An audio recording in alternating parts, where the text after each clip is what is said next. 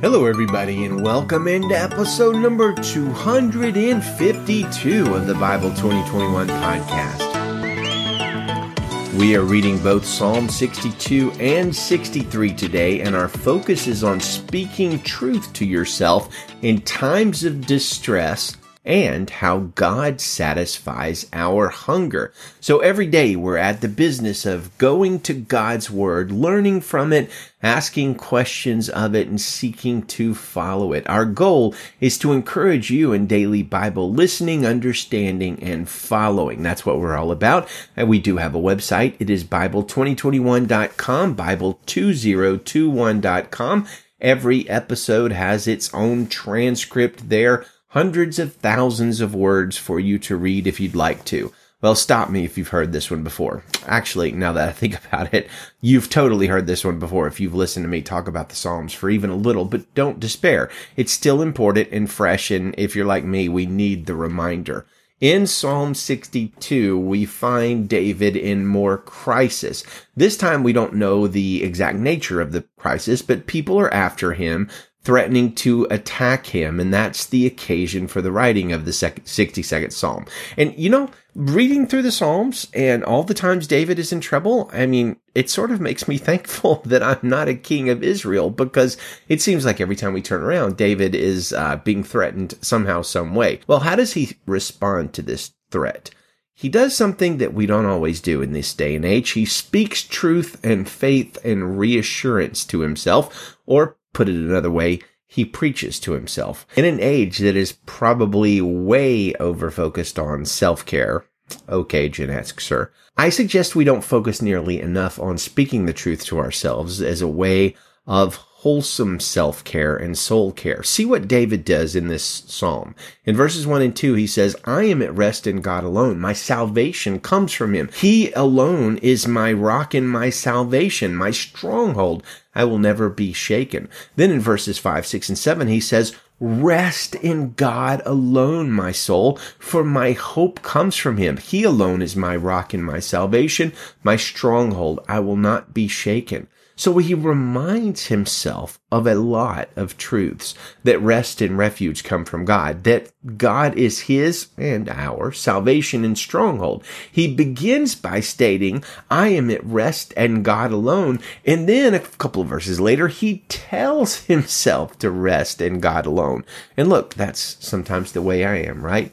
I know a truth, but am I walking in it? And we need this kind of uh, dynamic in our lives, friends. Sometimes, all too often, if you're like me at least, we know the truth, but knowing is not half the battle. We need to walk in the truth that we know, and sometimes that takes proclaiming or preaching that truth to ourselves, just like David does here.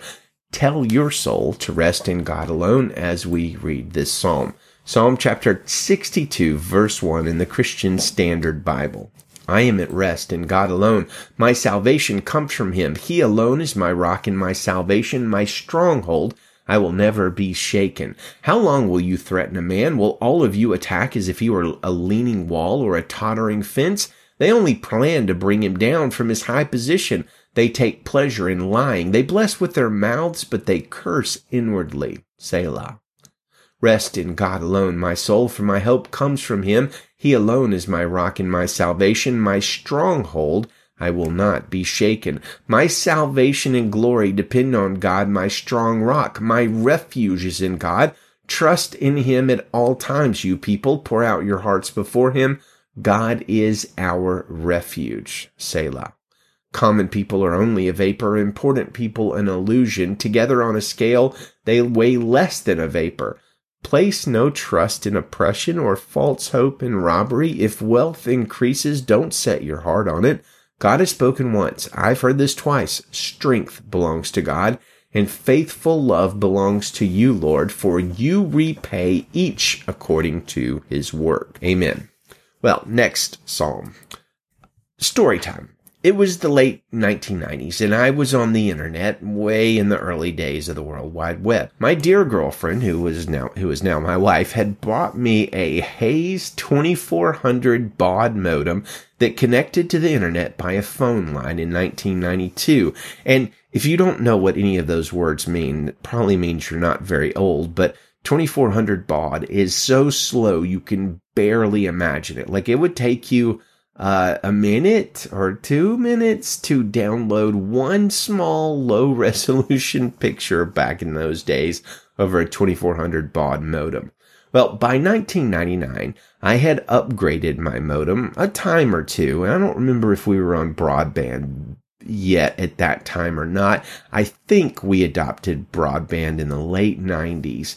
And I don't remember what the first website I put up was, but I was learning web design in the late 90s. and the second or third website I put up on the internet was called hungryforjesus.com. That was one ugly website, my friends, designed in FrontPage 1998. I shudder to think of how awful it must have looked, but the name, Hungry for Jesus, sounds really kind of odd, doesn't it? What does that even mean? I think if I could go back in time all those years ago, I would tell myself to have a different name, but this was before the days of podcasts and uh, it was not audio. It was just articles, written articles. Some of them I had written. Others were written by various people around the world. I'm sure back in the day, I sort of ignored copyright to a degree on that kind of thing, but the articles were all designed to stoke a hunger for God in people. I still remember how thrilling it was to look at the web stats page and see that people were visiting it from literally all over the world.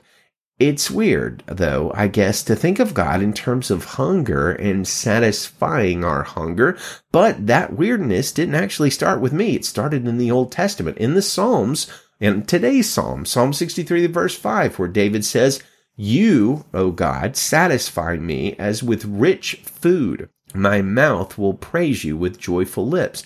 Well, that's a very interesting passage. How does God satisfy us like a wonderful and filling meal does?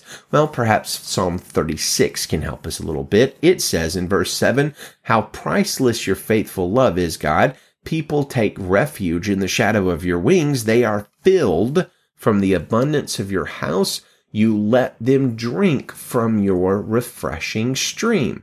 Well, God's love, His presence, His goodness, they all sustain us.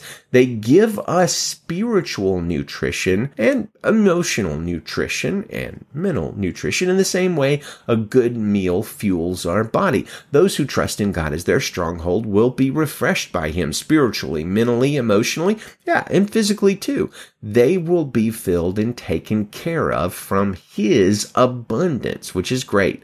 Well, here's Charles Spurgeon with a great exhortation to us to fill up on the sustaining goodness of God. And I will note this when he says marrow and fatness, that is the King James translation of rich and sustaining food. Spurgeon says, the experiment of the Frenchman who had just brought his horse to live on a straw a day when it died is being repeated among us, faith being literally starved to death. What sort of low diet do some men prescribe for their souls? Marrow and fatness, the rich food of God, they do not even sniff at. There is no elevation of grace, no attainment of spirituality, no clearness of assurance, no post of duty which is not open to you if you have but the power to believe. Lay aside your sackcloth and ashes and rise to the dignity of your true position in God. The golden throne of assurance of salvation is waiting for you. The crown of communion with Jesus is ready to sit on your brow. Wrap yourself in scarlet and fine linen and fare sumptuously every day. For if you believe, the land will flow with milk and honey, and your soul will be satisfied as with marrow and fatness, the rich food of God. Gather golden sheaves of grace, for they await you in the fields of faith, because all things are possible for him that believes.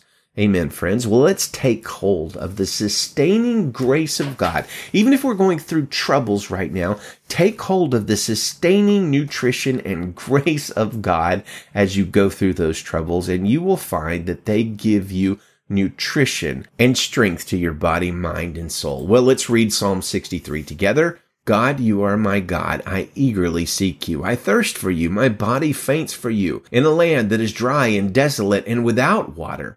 So I gaze on you in the sanctuary to see your strength and your glory. My lips will glorify you because your faithful love is better than life. So I will bless you as long as I live. At your name I will lift up my hands.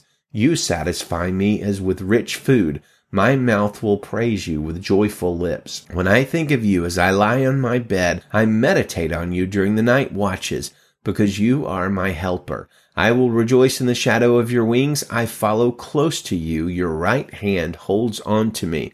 But those who intend to destroy my life will go into the depths of the earth. They will be given over to the power of the sword. They will become a meal for jackals. But the king will rejoice in God. All who swear by him will boast, for the mouths of liars will be shut. Amen. Well, let's close with our Bible memory passage for the month of September. It is 2 Timothy 3, 16 through 17, and it reads, All scripture is inspired by God and is profitable for teaching, for rebuking, for correcting, for training in righteousness, so that the man of God may be complete, equipped for every good work.